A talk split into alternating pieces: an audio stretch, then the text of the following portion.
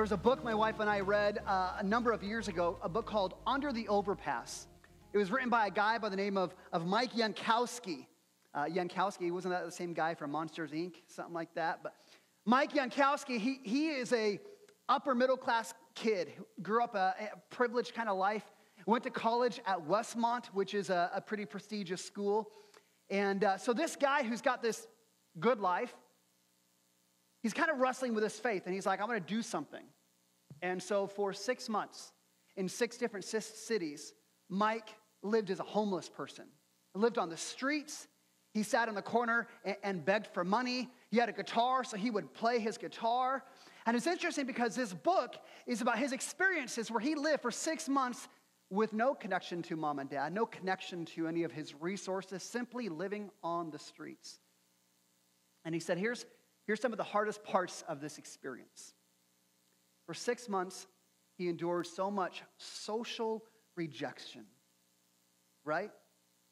Sitting on the street corner, playing his guitar, and as people see him, they avert their eyes, not to look at him. Or they see him and they choose to walk on the other side of the road. Or maybe they would choose to walk by and maybe throw a few coins in his little guitar case, but not look at him or engage with him. In fact, he did this, he did this for six months. And over a period of six months, only once, only one time did someone stop and say, Hey, let me go buy you a lunch. Let me buy you a sandwich and let's have a conversation. Six months, this dude lived on the streets. And only once did a Christian stop and say, Hey, let's just have a conversation. Let me hear your story. Let me figure out how I can encourage you. Why? Why does it happen? I think we would all acknowledge it is hard for us to engage or love or befriend people that are different with us, especially people who appear a little bit messy. That is incredibly difficult for us. Because so often what we do, and this is our human tendency, is we surround ourselves with people who are just like us. We like to surround ourselves with people in a similar economic situation. Or maybe you're trying to get someone with a higher economic situation, but you're kind of looking for that group. You're looking for people that have the same kind of morals in life, the same kind of goals, the same kind of values. You're looking for people who are smart and like the Seahawks and the Mariners over all those other teams. You like to surround yourself with, with people that are like you. It's familiar, it's safe. And doesn't this happen in our Christian circles as well?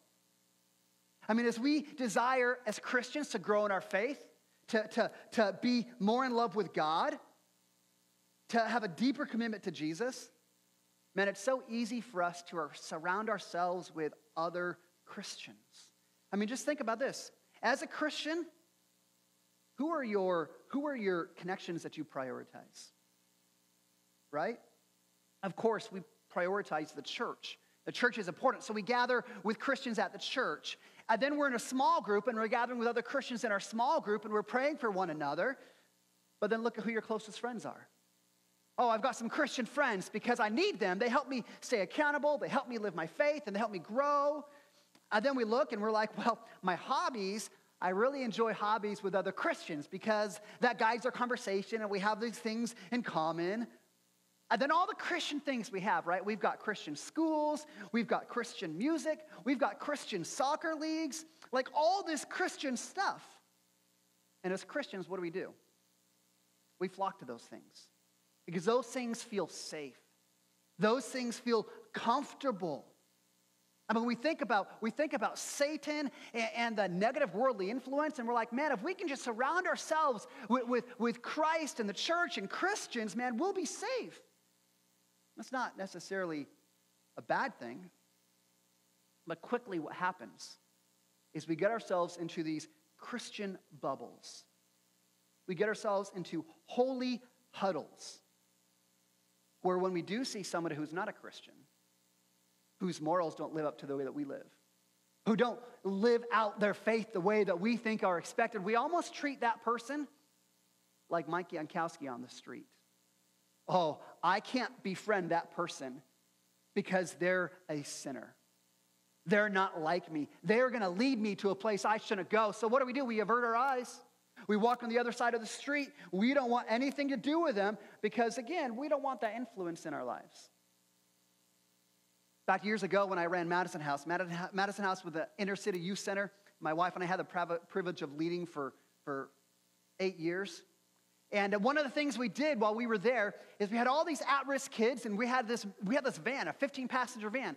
So what would happen is on Wednesdays, I would fill this van full of kids who needed to know Jesus. And we would drive out to a church to go to an Awana program. And if you're familiar with Awana, it's a great program, teaching kids about Jesus, helping them memorize scripture. And I'm bringing these kids who desperately need to know Jesus. And these kids are, are learning scripture. And then the leader of the Awana program says, Hey, Kevin, we need to talk. There's a little bit of a problem. And I'm like, What problem is there? And she said, Well, Kevin, I, I don't know what to do because there is about half of our leaders that say, If Kevin keeps bringing those kids, we're going to stop serving in Awana. Why? Because those kids were rough. Those kids were sinners. They were invading the holy huddle. And people were afraid of the influence that those kids would have on their good, holy huddle, Christian circle, Christian influence. Is that how God intends us as Christians to live? Where we create these separate little Christian communities apart from the world that are safe and comfortable for us as Christians. Is that the way that God intends us to live. See, this past couple of months, we've been in a, a series that we're calling The Story, where we're trying to see in Scripture, we're trying to get the meta narrative of Scripture. How, how every story in the Bible, every character, every command, these are not individualized things. They're all one big story pointing us to Jesus. So, in the beginning of the book of Genesis, all the way through Revelation, it is a cohesive story, all pointing us to Jesus and what he's done in our place. We have been, we spent 19 weeks in the Old Testament, and today we're on the fourth out of five uh, uh, lessons. We're going to look at the life of Jesus. And as we look at the stories in the life of Jesus, we aren't necessarily trying to, in this series, trying to cover every sermon Jesus preached. We're not trying to cover every miracle that Jesus did. We're not looking at every event. We're looking at events and stories that connect Jesus to the prophecies from the Old Testament be the Old Testament Messiah and to understand why Jesus came. Today, the passage that Pastor Jake read for us this morning has huge implications for every one of us that call ourselves a Christian, and especially for our churches and how we relate to the world around us. Because Jesus is going to model for his followers, he's going to model for us how we as Christians and how the church in general is supposed to relate to the world and to sinners. As we get started, though, uh, anybody know the three rules of real estate? location, location, location, right? Oftentimes, it has little to do with the house. It's all about the location. And it's the same thing when we read scripture. We can't just pull out a verse and say, look at this verse. You've got to understand the location, the context for where it is. So, Matthew chapter 9, context of this, Jesus has just preached the Sermon on the Mount, right? The Sermon on the Mount was this, this, this um, phenomenal sermon that is setting him apart from the religious leaders of his day. He's saying, listen, what God is looking for is not just our external obedience to, to what God says, He's looking for our hearts. He wants hearts that are dedicated to Him. And so, and so he gets through the Sermon on the Mount. And then Jesus begins to, to go around and he's going to call his disciples. These are the 12 apostles. These are the guys that we see Jesus following uh, him for his three years of ministry that are going to carry the mission forward after Jesus uh, rises back up to heaven. And as, as Jesus is seeking out these men, he's going through and he's ministering to people in need. We see him do a couple of different miracles. He calms, he calms a storm, he calms the waves. Uh, there was uh, a man who was possessed by demons, and Jesus cast out the demons to heal that man. There was a man who was paralyzed, and not only did Jesus heal him physically, but he also said, Your sins are forgiven, which was outrageous. And all of this, all of what Jesus is doing as he's ministering in the, in the community, as he's meeting needs, is drawing a lot of attention. People are like, what is going on here? Who is this guy? And especially the religious leaders. They're like, wait a second, there's this Jesus guy who's talking about the kingdom of God, and he, he's claiming to be sent from God, and he's doing all these things that we're unfamiliar with. And so there's this attention and these crowds that begin to follow Jesus. And that is where our passage comes in today. I'll tell you what, we have a one point sermon today. I don't know, no, I don't know if that's going to mean it's going to be short today or not, but we got one point to get through today, and that is Jesus came to seek the least and the lost. Here's, here, here's where we start Matthew chapter 9, verse 9. It says, Jesus passed on from there, and he saw a man named Matthew sitting in a tax booth. And he said, Come, follow me. And Matthew rose and followed him. So, the context we've got a dude sitting in a tax booth. Now, Matthew says this guy's name is Matthew, but in the Gospel of Mark and the Gospel of Luke, they tell the same story. They're parallel Gospels. So, they tell this story as well. But they call this guy Levi. We're like, which one is it? Is it Levi or Matthew? Well, they're the same guy. They're the same guy. But the names are going to become important in just a minute, so keep that in the back of your mind. I'm going to refer to him as, as Levi, though. And so in Jesus' day, a tax collector was the worst job you could have. It would be like being a telemarketer where you got to call everybody and they just hang up on you. Or be like a weatherman where it's like, you only get the weather right like 10% of the time. Like, how can you be wrong 90% of the time and still have a job? Tax collector was a job, it was a bad job. The reason was, is Israel, they were occupied by Rome. They're under the, the rule and authority uh, of the Roman Empire. The Roman Empire is known for their heavy taxes. That's how they built all the roads to connect the, the known world of that time. And so, a tax collector, they actually worked for the Romans. They worked for the oppressors. They sold out their people to work on the people to, to work for the people that are oppressing them. So already you're just your people are mad at you. They don't like you. You sold out on us. And then the question is, well, well, why would why would a guy like Levi, why would he sell out his people? Why would he sell out his ancestors for the Romans? Well, this is why. Tax collectors, they could add whatever they wanted to the tax that was in existence they could add to whatever they want on top of it, and that's how they paid themselves. So imagine, imagine you've got your camel, and you bring your camel to get in to get taxed by, by, by the empire. And there's Levi, and he's like, all right, the empire says I need to charge you 10 bucks to tax your, your, your, your, your, uh, your camel. But here's what I'm gonna do. I'm also, I'm gonna tax not just the camel, I'm gonna tax the hooves on the camel, I'm gonna tax the humps. And so instead of owning 10 bucks, you owe me 25 bucks, right? And so this is what tax collectors would do. They would overtax you and they would take the profit for themselves. Think about this. The best way I can describe a tax collector is think about like the mafia or, or a gang and how they extort people is say, you owe us more money. So tax collectors, these people are like the worst of the worst. In fact, in Jesus' day, they're so bad that tax collectors, they weren't allowed to belong to the synagogue. They weren't allowed to be a part of a church like ours. Tax collectors, they weren't allowed to go into court and give testimony because they were viewed as being outcasts and untrustworthy and bad people. So here's that context. Here's Jesus, the holy man of God Here's Jesus who's talking about the kingdom of God. And who's he going to call to be his disciples? Oh, of course, he's going to call the religious leaders, right? Of course, he's going to find uh, scribes and Pharisees. No, Jesus walks around and he calls this notorious sinner, this tax collector, Levi, and says, Come, follow me. You're going to be one of my disciples. See, this is outrageous. Jesus sought out the one man that nobody else wanted. Jesus sought out the one man that everybody else wished he would suffer the wrath of God for him being a sellout. Yet this is very this is the exact same person that Jesus says, "I want you to come and follow me. You're going to be one of my disciples. We're going to go change the world together." And why would Jesus do that? Wouldn't it make more sense for him to find a religious leader who's already got a spiritual life? who already looks the part of being a good moral person. Here's the thing God is so different than us. Scripture says that we look at the outward appearance, but God looks at the heart.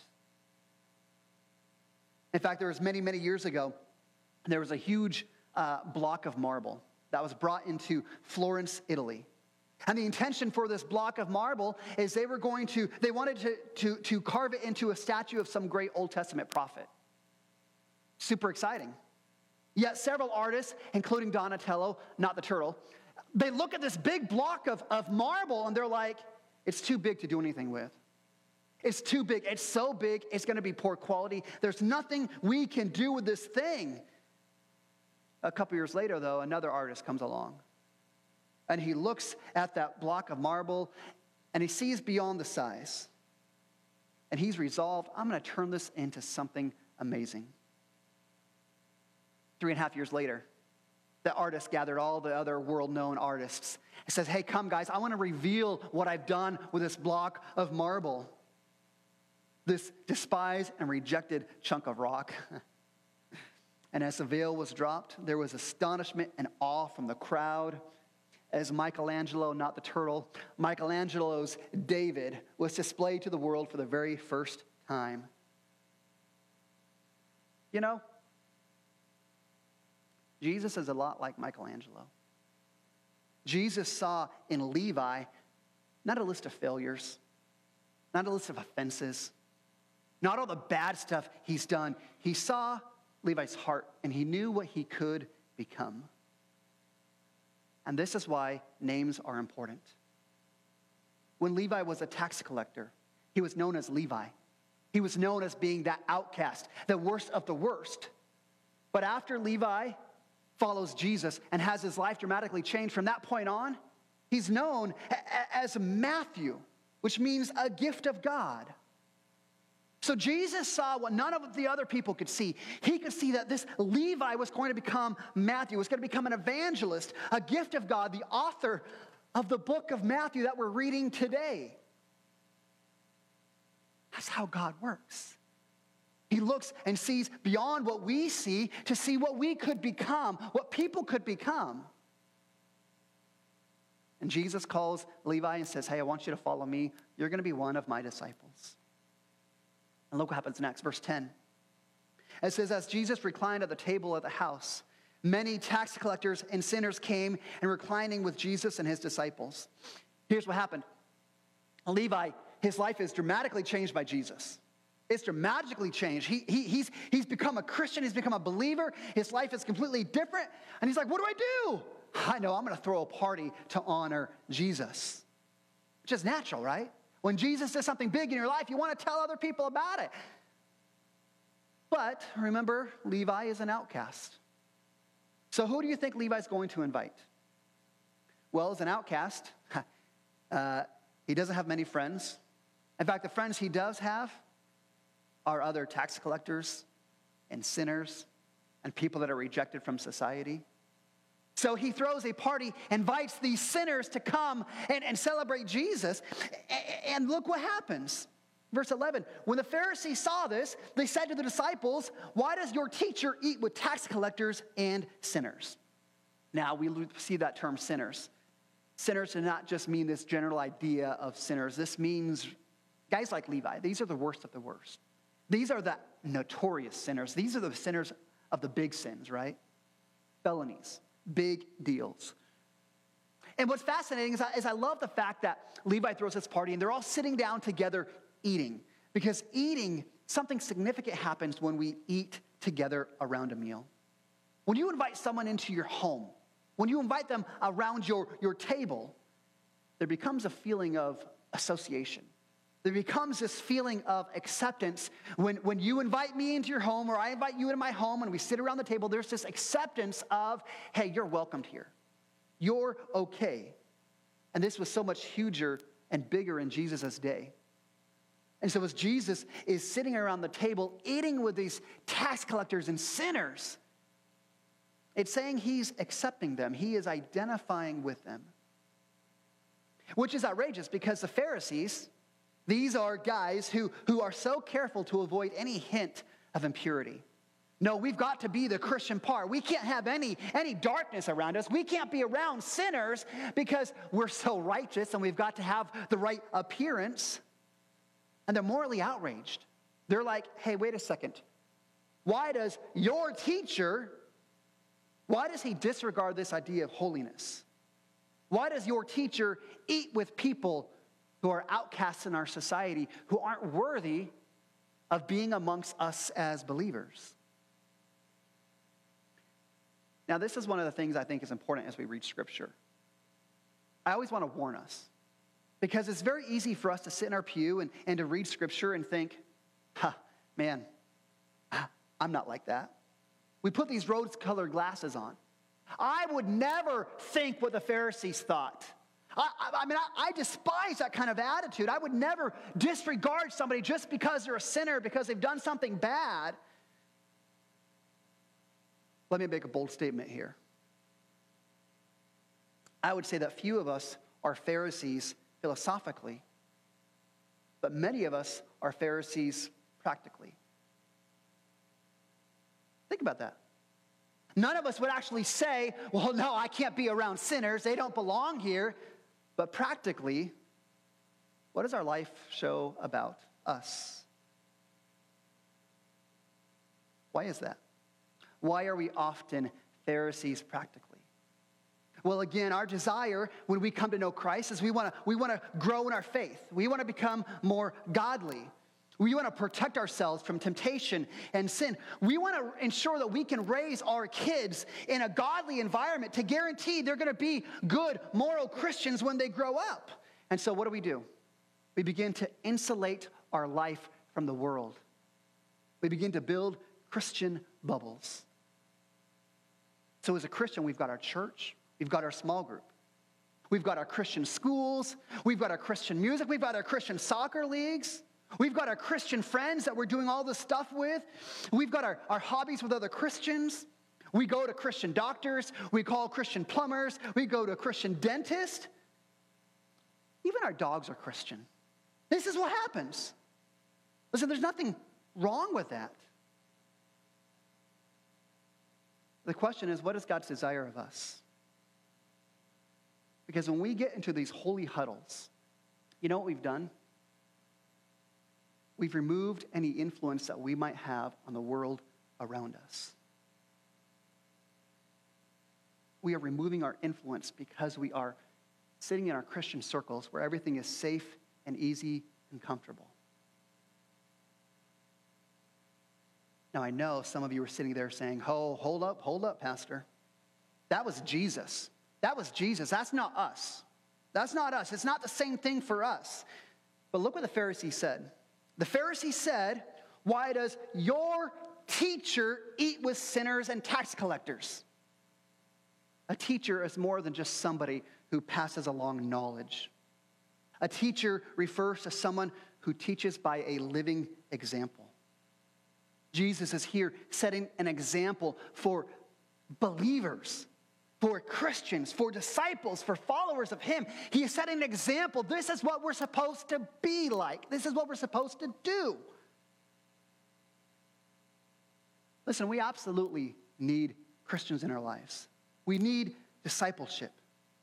There's a reason why we gather with Christians because when we gather with Christians, it kind of like it, it fuels us. It fuels us to then go and do what God's called us to do, and it encourages us. And when we're struggling, there's, there's, a, there's support and accountability when we're with other Christians, absolutely. But we've got to understand, like the way that God designed it, is Christians, we're supposed to be like a slingshot for one another. Where we come in and we gather with the Christians and, and, and we're loaded up. And then we're sent back out. And we come back in and load up, then we're sent back out. That is the process that we're supposed to look like. In fact, listen, listen to what Jesus says elsewhere in Scripture. One of my favorite passages, John 17. This is a night that Jesus is betrayed. He's going to go to cross the very next, he's going to go to the cross the very next day. And he prays for us. He prays for us. And you know what he prays? He says, God, I pray that you would not take them out of the world, but rather that you would keep them from the evil one. He prays and says, Listen, Christians, don't take them out of the world. Let them stay in the world. Just keep them from evil. Matthew uh, 5, this is a Sermon on the Mount. Jesus tells us, You are the light of the world. That is who we are. No one takes a candle and hides it under a bushel. I think that represents us being in holy huddles. We're taking our witness, we're taking our faith, and we're making it where it's safe and nobody else is going to get onto it. No, that's not what Jesus says. He says, nobody lights a lamp and puts it under a basket. Rather, they put it on a lampstand to give light for all to see. And look how Jesus responds. Pharisees say, Why does your teacher eat with tax collectors and sinners? And here's what he says, verse 12. When Jesus heard it, how did he hear it? I don't know, he's Jesus. He just hears it. He said, those, it is not those who are well who need a physician, but those who are sick. This is just basic logic. When a doctor shows up to a scene uh, of a disaster, the doctor's not looking for the healthy people. No, the doctor is looking for those who are sick, who are hurting, to the people that they can help, the people they can heal. And Jesus says, Hey, listen, I didn't come for those who are healthy, I came for those who are sick. And then he speaks to the religious crowd. He quotes from Hosea chapter 6. He says, Go and learn what this means. I desire mercy and not sacrifice. Again, these Pharisees, these religious leaders, they're consumed with their moral obedience. They want to follow all the rules. They want to make sure that they can live their faith out and not be tempted to, to not be faithful to God. And the Christian bubble, isn't that the easiest way for us to ensure that we can remove temptation from the world away from us? To keep on the straight and narrow. Yeah, here's what Jesus said go reread Scripture. Go re- You've missed the big idea. The big idea. Remember, remember when uh, some Pharisees came and said, Jesus, what's the most important commandment? To love the Lord your God with all your heart, soul, mind, and strength. And secondly, which is just as important, is to love your neighbor as yourself. What does God want from us? Obedience or love for people? In fact, later in the book of Matthew, Jesus says again to the Pharisees, Woe to you, teachers of the law, and you Pharisees, you're hypocrites. You give a tenth of your spices, which means you work so hard on keeping all the moral rules and looking the good Christian part, but you neglect the more important matters of the law justice and mercy and faithfulness. You're missing the big idea, guys. Go back and read scripture. Because what God wants, his heart's dedicated to him, that displays on how we interact with the world around us. So he says in verse 13, he says, Learn what this means that I desire mercy and not sacrifice. I came not to call the righteous, but sinners. I think what that means is Jesus is saying, I don't have anything to say to those who are who think they're righteous. I don't have anything to say to those who think they're a good enough person, who think, well, I'm not that bad. I'm, I'm actually a pretty good person, who think I'm, I'm good enough. Jesus says, those people are beyond my help. I didn't come to call the righteous, the people who think they're good enough, the people who say, hey, I'm, I'm a good person. No, I came to call those who are broken. Those are the ones that I call to be a part of my kingdom. In fact, I think sometimes about why do we have to go through hard stuff in life? Suffering and difficulty. You ever thought that maybe we go through some of those hard things because Jesus is trying to strip us from the things that make us feel confidence in ourselves? Maybe he's trying to strip us of our own righteousness, of our own thinking. I'm good enough to say, no, we aren't. We need something bigger than ourselves. So we understand how broken we are, that we need a Savior. Here's this passage. Here's the summary of it. Here's the big idea today. Is Jesus, his model of ministry was directed not towards the insiders and to the religious, but to the sinners and the outcasts.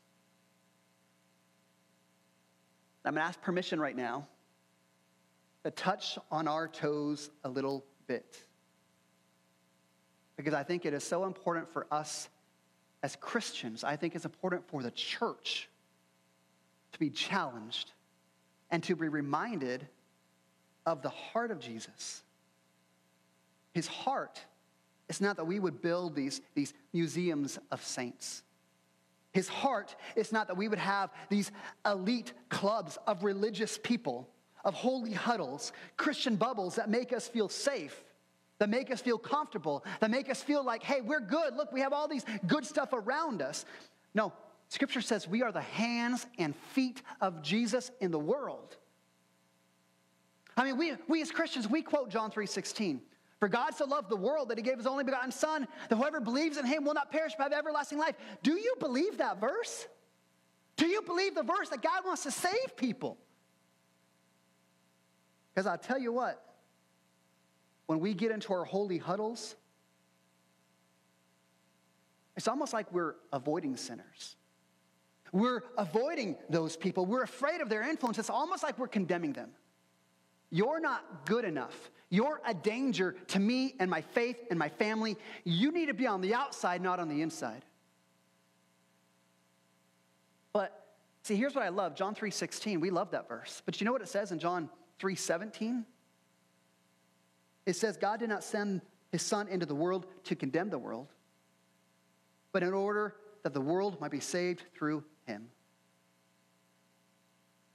See, again, I think few of us are Pharisees philosophically, but we often are practically. So, this is my challenge to you. Look around your circle of influence. Pull out your phone. Look at the last 10 people you texted. Are any of those people non believers? Are you actually investing in any relationship with somebody who doesn't know Jesus so that you can have a gospel influence on? Are you pursuing any relationship that you can speak truth and light and point them to the verse that we claim to believe that God so loved the world? That he wants to save them. Are you actually pursuing anybody with a relationship with that purpose? And let me just throw this out. We'll remind us of this. Pursuing a, a friendship with non believers has a purpose. We don't just pursue a, a, a friendship with non believers so we can go and do what they do and be influenced by them. No, we are to be the influencers. We're to be the ones that, that, that point people to a relationship with Jesus. See, there's a story about Oliver Cromwell who uh, ruled England in the 1600s. And uh, they, were, they were having a national crisis where they, uh, uh there was a, a shortage of currency. Like, what are we going to do? So Cromwell puts a committee together and says, I want you to go look through the land and look for silver, look for money to get us out of this crisis. And so the committee goes out, they search the entire country, and they come back a month later, and they're like, this is what they said. We searched the empire in vain. The only silver that we have found is in our cathedrals. Statues of saints that have been made by precious silver. You know what Cromwell's response was? Let's melt, let's melt down those saints and put them back into circulation. I think that's what God is looking for from us. That we'd get out of our holy huddles, we'd circulate into the world and make an impact for the kingdom of God. Two points of application, and then we're done. Number one, have you surrendered everything to follow Jesus? See, I love the story of Levi. I love the story that Jesus comes and says, Hey, Levi, follow me. Follow me. And Luke's account, Luke's account says he left everything. He left everything behind to follow Jesus. He left his job, he left his, his way of life, he left his wealth. In fact, put yourself in that situation. You've got some money, you're wealthy. You leave it all behind to follow Jesus. How do you think that's going to impact his wife? How do you think that impacts his kids, his retirement plan, whatever it happens to be? Yet it's through Levi's willingness to surrender everything that Levi becomes Matthew, the evangelist, the disciple, the apostle, the writer of Bible. Not that his life was easy. No, he's eventually going to be martyred for his faith, impaled on a pole because of his faith in Jesus. But his life saw so much happen because he surrendered everything to follow Jesus. I know many of us, we've made commitments to follow Jesus. Yes, Jesus, I'm following you. But the question is is there anything that you are unwilling leave behind to follow him? Yeah, Jesus, I'm following you. Yeah, Jesus, I'm I'm with you. Except for my money. I can't I can't give you my money. I can't trust you with my money. I'm going to hold on to this and I'll follow follow you with everything else. Oh, Jesus, I'm going to follow you, except my secret addiction. I'm going to leave this kind of in the back pocket, and I'm not going to talk. I'm just going to hold on to that. I'm not going to follow you with that, Jesus. Oh, Jesus, I'll follow you except with my sexuality because, you know, I get to determine who I sleep with and what I do in behind closed doors. What is it that you are unwilling to leave behind to follow Jesus? I wonder. Sometimes I wonder, how come we don't see more of these dramatic transformations we see in Scripture? How come we don't hear more of the stories of Levi's turning into Matthew? How come we don't see that kind of power in our day? Perhaps it's because this very same thing. We are unwilling to leave everything behind to follow him. Levi became Matthew because he left everything behind. And that is my invitation for you today. What is it that you need to leave behind to fully follow Jesus? Maybe today you need to come to the altar and say, God, I'm going to leave this here. God, I've been walking with you, but I've been holding on on this other thing. Maybe today you just need to come and say, All right, God, I want to experience that transformation from Levi to Matthew. I want to experience all that you have for me. So maybe today you need to sit and say, God, okay, I'm going to surrender this to you. I'm going to surrender it to you. Is it scary? Absolutely. But look at what God could do in us and through us. Look what he did through Levi. Second point of application very intentional, very personal. Who are you intentionally pursuing a gospel relationship with? Again, we can come to church and we can hear a message about we need to pursue these gospel relationships. And I'm asking you, who are you actually doing this to? Our names coming to your mind? When you came in today, we gave you a couple of note cards. Here here's what I ask you to do. I want you to start thinking about people in your life that may not know Jesus, may not be walking with him. Would you write down those names of saying, These are people in my life that I actually have the ability to try and pursue a relationship with for gospel influence? that I can speak the kingdom of God and the truth and the power of Jesus to this person. You're like, well, you give me two note cards. How come? Here's what I want you to do. We did this a couple years ago uh, in the start of 2020. Uh, then some, I don't know, pandemic came and kind of disrupted us. Here's what I want you to do I want you to write three names down people that you can pursue with the gospel. I want you to do it twice. I want you to write one of them and I want you to keep that someplace that you can remember to pray for those people. Because I tell you what, if you remember to pray for those people, your mind is going to be looking for opportunities to say, how can I share the gospel with this person? So I'm asking you, number one, write those names down for you and put that in a spot that you're going to see that. And number two, I'm going to ask you to turn those names back in, write those on the second sheet, and put them in the offering. Give them to us. And I'll tell you, me and Jake, we did this in 2020. We're going to make this commitment again. If you give us some names, we're going to pray for those every Monday morning. Jake and I, we meet every Monday. Sometimes it waits in the afternoon. Sometimes it doesn't happen until Tuesday. It depends on what I've got going on. But Jake and I, we get together every week, and we're going to make this commitment to pray for these names every single week. Imagine, imagine imagine the impact we can make in our city. Imagine the impact we can make in people's lives if we actually took this serious and said, you know, I'm going to pursue some people intentionally that I can hopefully share Jesus with. Invite them to church, invite them to hear these things.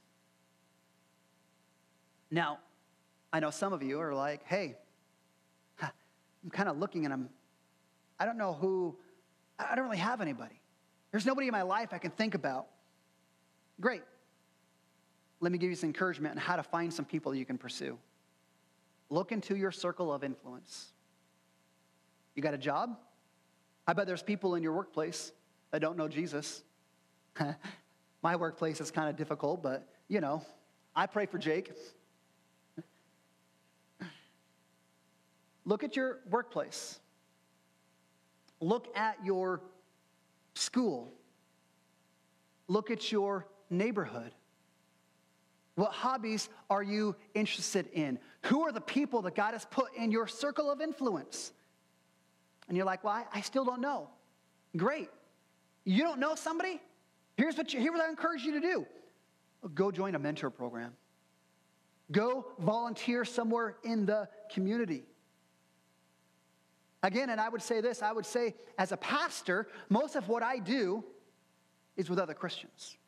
Most, so I've had to be very intentional to say, how am I pursuing uh, people that don't know Christ? I've done it. I, have told this story before. Uh, uh, there was a crazy teacher. One of my kids had a crazy teacher, Mr. Hernandez. Crazy guy. And I tell you what, every week he'd be like, hey, can you come in for two hours and, and hang out with some kids? And I'm like, I got so much other stuff to do. But I did it. Why? because I was pursuing a relationship with Mr. Hernandez so that I could have a gospel influence on him. My wife and I have been very intentional as our kids have got into sports programs. We're going to go and be engaged with that. Why? Because we want to be around those coaches, we want to be around those students, we want to be around, around their families so we can have a gospel influence. My current guy right now, I like going to Northtown Coffee House. And there happens to be a guy who kind of runs the morning shift. His name's Alfonso. I go twice a week. And every time I go in, I'm asking Alfonso about life, I'm asking about his son, I'm asking about work, because I want to have this influence in his life. And I'm praying that I'm gonna have the opportunity to share the gospel with Alfonso. Who is it for you? And if you don't have somebody, maybe instead of writing a name on that paper, write, hey, this is an area I'm gonna pursue. I'm gonna try and volunteer at this place. I'm gonna try and, and, and pursue this person. And then you're like, okay, I got some people listed now. now. Now, how do I do this? What do I do? Very simply, you pursue a friendship with them. You take an interest into their life, you take an interest into their story. Hey, tell me what's going on in your life. Tell me what's happening. What's happening with your kids? What's happening uh, in this or that? What's going on? You find things you have in common. You find hobbies. Hey, guess what? We all like the Mariners who are going to the second round of the playoffs. Praise God for that. Invite them to come watch a baseball game with you. Invite them to come watch a Seahawks game with you. You'll enjoy that. I promise you, you'll enjoy that. You'll enjoy that more than them. Meet them over coffee. Or maybe be like Matthew and say, hey, why don't you come over to my house for dinner? Come to my house for dinner. We'll have some conversations. We'll get to know one another. And then we're pursuing this relationship. Okay, and this is where I get anxiety. Well, how do I share the gospel?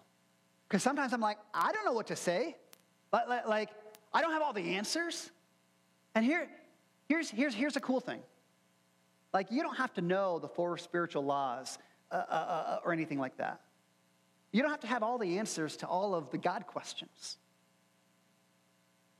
All you have to do is tell them how Jesus has affected your life. In fact, I've shared this before. Uh, Jeff Iorg is the, the president of the Golden Gate Theological Seminary. And I remember going to a seminar, a seminar once, and he was talking, and he said, Hey, there are four things that happen in everybody's life. And these are the ways that when you hear these things, these become gospel conversation initiators. That when you're in a friendship with somebody and you're just living life with them and you're loving them, but guess what? When one of these things happen, when you hear them talk about one of these things, you have an opportunity to say, hey, let me tell you how Jesus met this need. Those four things are we all experience things break, relationships struggle, people die, and health fails. As we pursue friendships with people, we keep our ears open to any of these circumstances. And we have the opportunity to say, hey, let me tell you, you're going through this. Let me tell you how Jesus helped me through it. Struggling with your marriage, struggling with parenting. Man, let me tell you how Jesus has helped me through that. Grieving a loss, man, let me tell you how Jesus carried me through that grieving process. Struggling with depression and fear, man, let me tell you how Jesus met me in the middle of that. You feel like you're losing control of your health or something that you have no control over? Man, let me tell you about the God who's sovereign over all things, that is working things out for, for our good and for His glory. This is where you have to have the opportunity to say, Let me tell you how Jesus has met me here. Here as Christians, we believe that Jesus is the answer. Are we pointing people to Him? It's awkward, it's challenging. We're not going to do it perfect, but guess what? if Levi's cha- life was changed only because Jesus said, Come and follow me, I don't think that means we have to have it all figured out. I think we can be, I think that means that we can fumble through it. And God's strong enough and powerful enough to work through our feeble attempts, to work through our mess ups, to draw people into a relationship with Him and to change their life. Because I'll tell you what, when I think about our city, there are thousands of people. There are thousands of people that are bound for hell. And if we aren't willing to do anything about it, aren't we just condemning them for that? Now, we are his hands.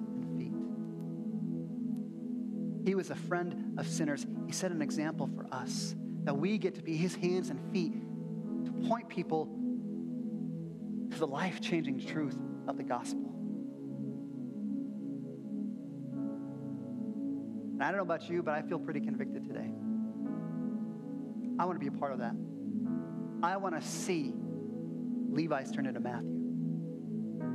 I want to see the power of God transform lives and transform people I care about, transform our city. Let's pray.